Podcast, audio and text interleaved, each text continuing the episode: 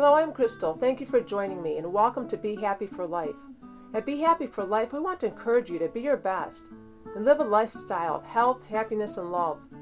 A healthy and happy lifestyle takes practice. We have to work at it. And when we do, it becomes a good habit for life. Today, I'd like to talk about practicing happiness and love by showing others respect and love instead of judgment. We don't have to agree with others or like their ways to respect them and love them.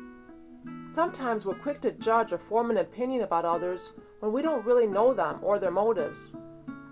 We condemn them before we know all the facts or truth about a matter, or because they don't agree with us or are different from us in some way. I'd like to share a classic story with you about making quick judgments. Nathan the prophet was sent by God to King David to tell him this story. There were two men in a certain town. One was rich and one was poor. The rich man owned a great many sheep and cattle. The poor man owned nothing but one little lamb he had bought. He raised that little lamb, and it grew up with his children. It ate from the man's own plate and drank from his cup. He cuddled it in his arms like a baby daughter. One day a guest arrived at the home of the rich man, but instead of killing an animal from his own flock or herd, he took the poor man's lamb and killed it and prepared it for his guest. Now, after David heard this, he was furious. As surely as the Lord lives, he vowed, any man who would do such a thing deserves to die.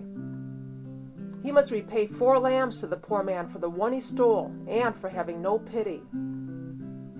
Then Nathan said to David, You are that man. You see, King David had many wives, but he wanted Bathsheba, the only wife of Uriah. After committing adultery with her, she became pregnant. David then arranged for Uriah's death, thinking that was the only way he would never be found out. That is, until he was confronted by Nathan. Notice how quick David was in casting judgment on the rich man in the story and condemning him to death. How quickly we find fault with others and pronounce our judgment upon them without seeing our own faults or dealing with our own shortcomings. When confronted, David saw himself for who he was, and at that point he knew he had no right to judge anyone but himself. We're all guilty of this at times, but we can be encouraged because when we work on bettering ourselves, we spend less time judging others, trying to fix them or change them, and we end up being the best that we can be. I hope to encourage you this week to bring out the best in yourself and to look for the best in others. Following are a couple quotes I'd like to share with you. This one is one of my favorites. It reminds me that it's our hearts and our motives that are most important, not what others think. People judge by outward appearance, but God looks at the heart. 1 Samuel 16:7. And finally, if you judge people, you have no time to love them. Mother Teresa.